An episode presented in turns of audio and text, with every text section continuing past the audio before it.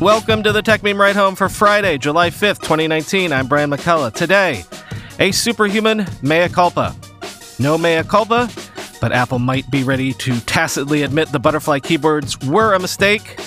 Inside Walmart's turf battles over e-commerce, HQ Trivia lays off staff, and of course, the weekend long read suggestions. Here's what you missed today in the world of tech. Let it never be said that this podcast traffics only in controversy, in the scandalous headline, but never bothers to follow up and cover the apology, or at least the denouement to a previously mentioned controversy. Shortly after I added my 2 cents to the whole superhuman brouhaha on Wednesday, Superhuman CEO Rahul Vora reacted to the controversy. Vora wrote on Medium that Superhuman will remove location tracking, will delete collected location data, is turning read statuses off on emails by default, and will build a new option to disable remote images, which allowed the sort of privacy issues people were complaining about. Quoting Vora, and note that I'm pulling from several sections of his Medium post, but maintaining the chronological order of what I'm about to quote, "When we built Superhuman, we focused only on the needs of our customers. We did not consider potential bad actors. I wholeheartedly apologize for not thinking through this more fully. It made sense for read statuses to be on by default when our user base was early adopters. They knew exactly what they were buying and were excited to buy it. However, over the last few days, I have heard from some recent users that they felt enabled to track people by accident. I am very sorry for this. Also, our goal has only ever been to create joyful, magical, and delightful experiences. We should have realized that the expectations of our software would change as our audience changed. Business tools such as Superhuman are constantly becoming more powerful, and all else being equal, the market will generally buy the most powerful tools it can. I therefore think that we, as an industry, should agree to the level of information that we track and show in our products. If one of us creates something new and that innovation becomes popular, then market dynamics will pull us all in that direction. This is how we ended up with location tracking inside of Superhuman, MixMax, Yesware, Streak, and many others, not to mention nearly every CRM and marketing automation platform. At Superhuman, we aspire to help people experience joy and productivity in their email. The team and I will continue to dedicate ourselves to this. In addition, I now recognize that we must deeply consider the overall ecosystem when designing software as fundamental as email. The team and I are committed to this now more than ever. We need to consider not only our customers, but also future users, the people they communicate with, and the internet at large," end quote. So look, credit where due. This is a thoughtful, reasoned, coherent, cogent response and reassessment, which is, I think, pretty much all the critics were asking for, really.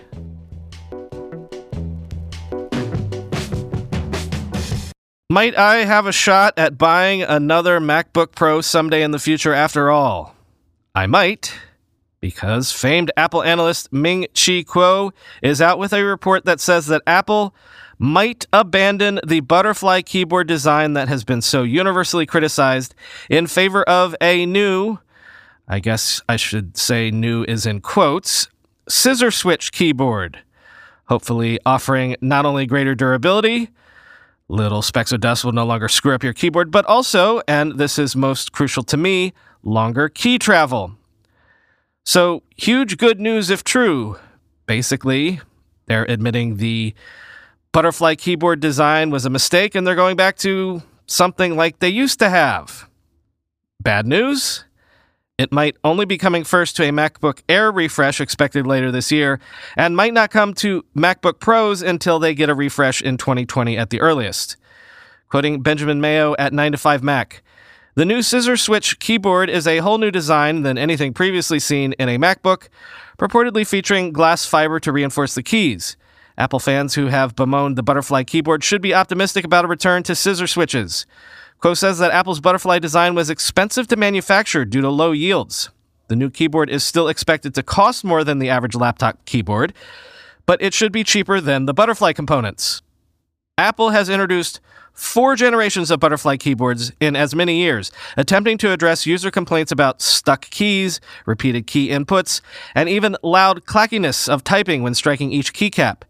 It most recently debuted what it described as a third-generation butterfly keyboard with new materials in the 2019 MacBook Pro. The jury is still out as to whether that laptop suffers from the same key reliability problems, but even if the issue is resolved, the butterfly keyboard is not universally popular. A scissor switch keyboard with more travel will be greatly welcomed, end quote. Can't resist quoting some of the snark around this one. Eric Corey, quote, "Now bring back the magnetic charger, the headphone jack, and the escape key." Laurie Voss, quote, "We're not saying you're right or that it was garbage, but we are changing our keyboards back to how they were before and calling it innovation." And great friend of the pod, Glenn Fleischman, tweeted this haiku of a one-act play. Scene, Tim Cook's office. Cook, Johnny, it's time to kill the butterfly. Ive, either it stays or I go, end quote. We haven't checked in with HQ Trivia in a while, but TechCrunch says the news is not good, saying that the company laid off about 20% of its staff this week and that downloads per month for the HQ apps are down a whopping 92% versus June of last year, according to Sensor Tower. But, quoting TechCrunch, rather than solely monetizing a waning audience via in-app purchases and sponsorships, HQ Words announced it would debut a $9.99 per month subscription sometime this month that would grant access to winning, quote, bigger prizes. This could be a smart way to squeeze more dollars out of a smaller but more diehard audience. While HQ Trivia was an inspiring approach to mobile gaming, its twice-daily games didn't fit the always-on nature of mobile. It's failed to build a proper onboarding experience that gives users a taste of its games right away rather than forcing them to wait for the next scheduled match, as we suggested over a year ago. Gamers are fickle, craving instant gratification, and HQ hasn't tried to meet them in the middle, end quote.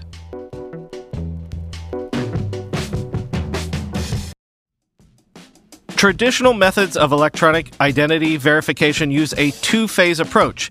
The first phase asks the user to show, "This is who I am," by using name, date of birth, address, phone number, and social security number.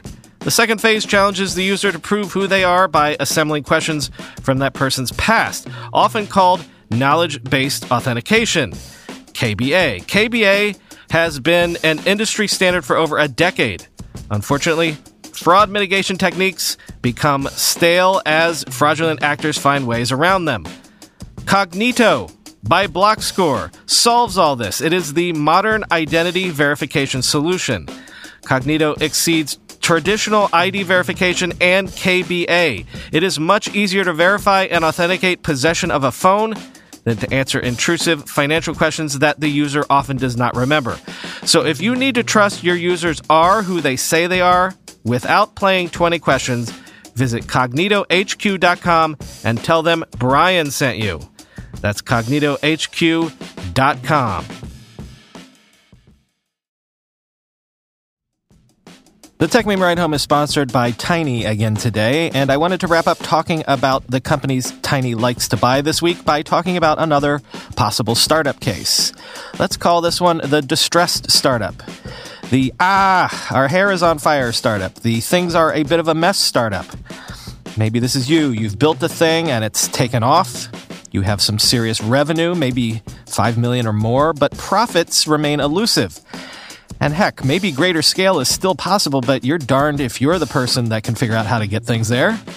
In short, you need someone to take this thing off your hands, someone who knows how to take it to the next level.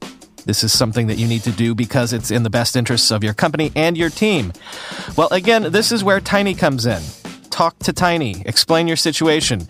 They won't need to do any deep forensics or kick the tires overly. If they can see what you see and think they know how to put out the fires and get things on an even keel, they'll make that happen. If this sounds like your situation, talk to Tiny by going to tiny.website. Again, that's tiny.website, and tell them Brian sent you.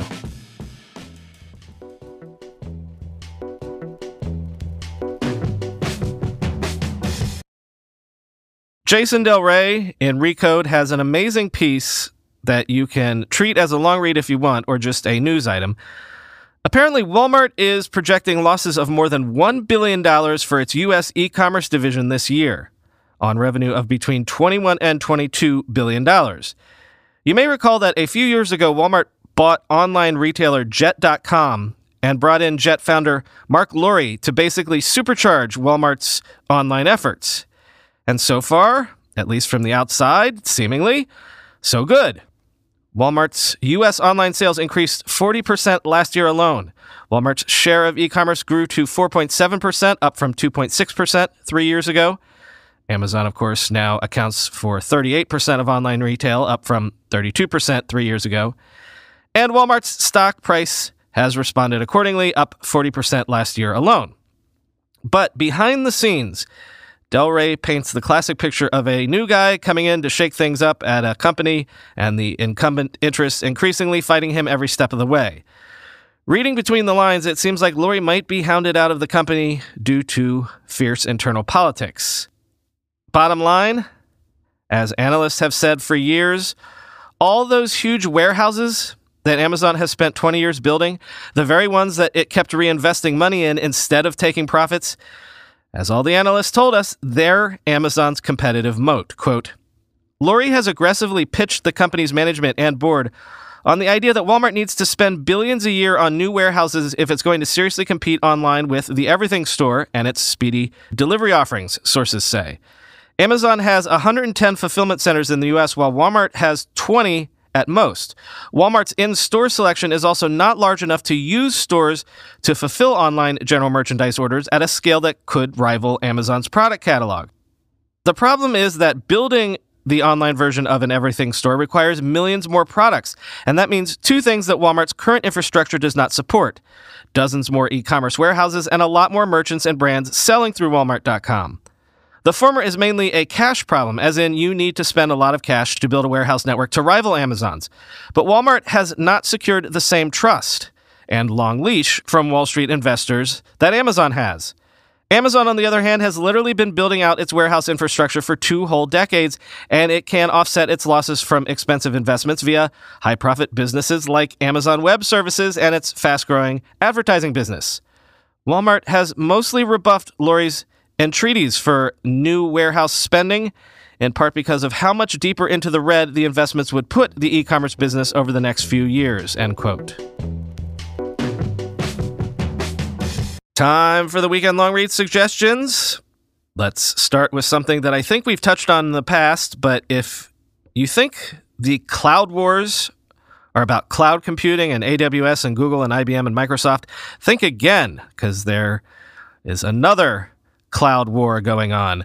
Weather forecasting is a $6 billion a year market, and there has been some intense battles going on to own the future of it. Quote, for decades, private weather forecasting has been a cozy industry dominated in the U.S. by AccuWeather, The Weather Company, founded as the Weather Channel in 1982 and bought by IBM for $2.3 billion in 2016, and DTN, which focuses on industrial concerns and was purchased by a Swiss holding company for $900 million in 2017. But now a perfect storm of macro trends, ever cheaper processing power, cloud computing, vastly improved AI, and a proliferation of low-cost sensors has opened up the field to a fresh crop of ambitious startups. In aggregate, they have raised hundreds of millions of dollars from investors who think the incumbents look vulnerable to creative new business models. They are fighting over a big and growing pie. Recent numbers are hard to come by, but a 2013 article from the Wharton School estimated that overall revenues for climate and weather companies were about $3 billion, and that in aggregate, the industry was worth some $6 billion. A 2017 report from the National Weather Service included a prediction that the sector could quintuple in size, end quote. And a couple of deep dives applicable to certain types of developers. Ars Technica has a deep dive into Catalyst and tries to ascertain what the future of Mac software and Apple software generally will look like because of it, and also what users can expect. And ours also interviewed a bunch of Android engineers to do a deep dive of Android Q and what users can expect from that platform going forward. Next, think of it as inverse SEO. This has actually been going on for some time now, but BuzzFeed News looks into the industry of reputation consultants who are paid to make negative online content, such as search results, everything from arrests to poor customer reviews, disappear. Quote, a BuzzFeed News investigation has found examples of executives, doctors, criminals, and even a Russian oligarch all benefiting from search engine manipulation campaigns to suppress negative content. As for the reputation industry, practitioners who spoke to BuzzFeed News described it as an anything-goes field, lacking clear industry standards or ethical guidelines. The irony is that the reputation industry suffers from its own perception issues. Quote, it's a pretty fly-by-night kind of industry because what does it take to be a reputational management professional? A website? Said Brandon Hopkins, the owner of reputation firms Diamond Links and After Him Media, end quote. Polygon has a feature up about Halo 2 and how it's the template we now take for granted for how players are matched online to do battle in basically any networked gaming environment.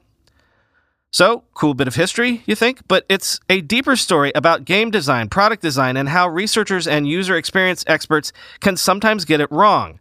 In short, sometimes you have to trust your guts, not your data. Quote, this is a story about a time when I failed to be a good prophet, where my attempts to project research data into the future led to a conflict between the research team at Microsoft and the design team at Bungie.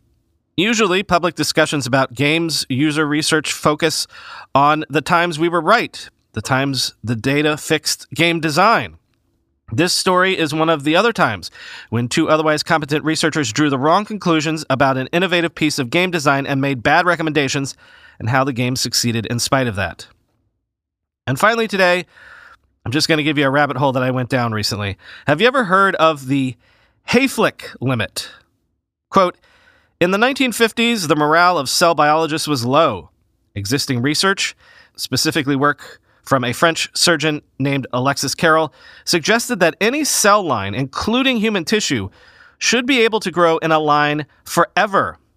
It was somehow the biologist's fault that in vitro cell cultures kept dying. This problem didn't initially concern Leonard Hayflick, a biologist who was studying how viruses trigger cancer at the cellular level. But while working to prepare fetal tissue cell cultures for researchers at the Wistar Institute, a research center in Philadelphia, he noticed something strange. All of the samples seemed to stop dividing after they had divided 50 or 60 times. They'd live for a little while longer in culture, and then they died, no matter what. Hayflick had stumbled onto something fundamental about the majority of human cells. They're programmed to die after a certain number of replications through a process called apoptosis. Since then, researchers have found that other types of animal cells seem to have their own Hayflick limits, which may be related to their lifespans. Limits of any kind have always taunted humanity. If we could push the Hayflick limit further, could we slow down aging or even cheat death? End quote. This is one of those pieces from Quartz that is divided into multiple segments. So don't go read the first segment and be like, gee, that was quick. Brian picked a short one to end with. Keep scrolling down because there's like a dozen segments in the whole piece with data points and graphics and a whole bunch of stuff. We're talking about the science of cheating death here, people. Don't give up too soon. That's all for this week. Quick reminder, if this weekend you're heading out to a cabin or the woods or a lake or something like that to kick back, don't forget to consider joining me out in the woods at the Fireside Conference in September. Reservations made exclusively available to Tech Meme Ride Home listeners can be yours at firesideconf.com/ride. And if you are at the lake or at the beach this weekend or anytime coming up and you're looking to kick back with a good book, I don't know why this has happened, but I've been on a fiction binge reading jag of late. That's unusual for me as I tend to only read nonfiction and history. But as I told you, I burned right through that First Law trilogy. And then last week, I absolutely devoured two more books. I loved first The Dog Stars by Peter Heller. It's a post-apocalyptic story, but it's not as gruesome or depressing as The Walking Dead or even Cormac McCarthy's The Road, for that matter. And then just last night, I stayed up till 1 to finish Greg Hurwitz's Orphan X, the first book in his Orphan X series. This one is actually way out of my lane. It's a sort of spy, assassin, crime thriller sort of book, the type that I never read. But I did read the Bourne books when I was a kid, and of course I love those movies, love John Wick. And Orphan X is sort of like that, basically a Jason Bourne type mixed with Batman because he's Jason Bourne, but he uses his assassin abilities to do good vigilante stuff. Look, it's not Shakespeare, but it is better than most of this type of book, and it's completely digestible in a fun junk food sort of way. It reads fast and goes down easy, so check that out if you need a mindless, breezy beach read. Check out the special 2 weekend bonus episodes this weekend also, and I'll talk to you again on Monday.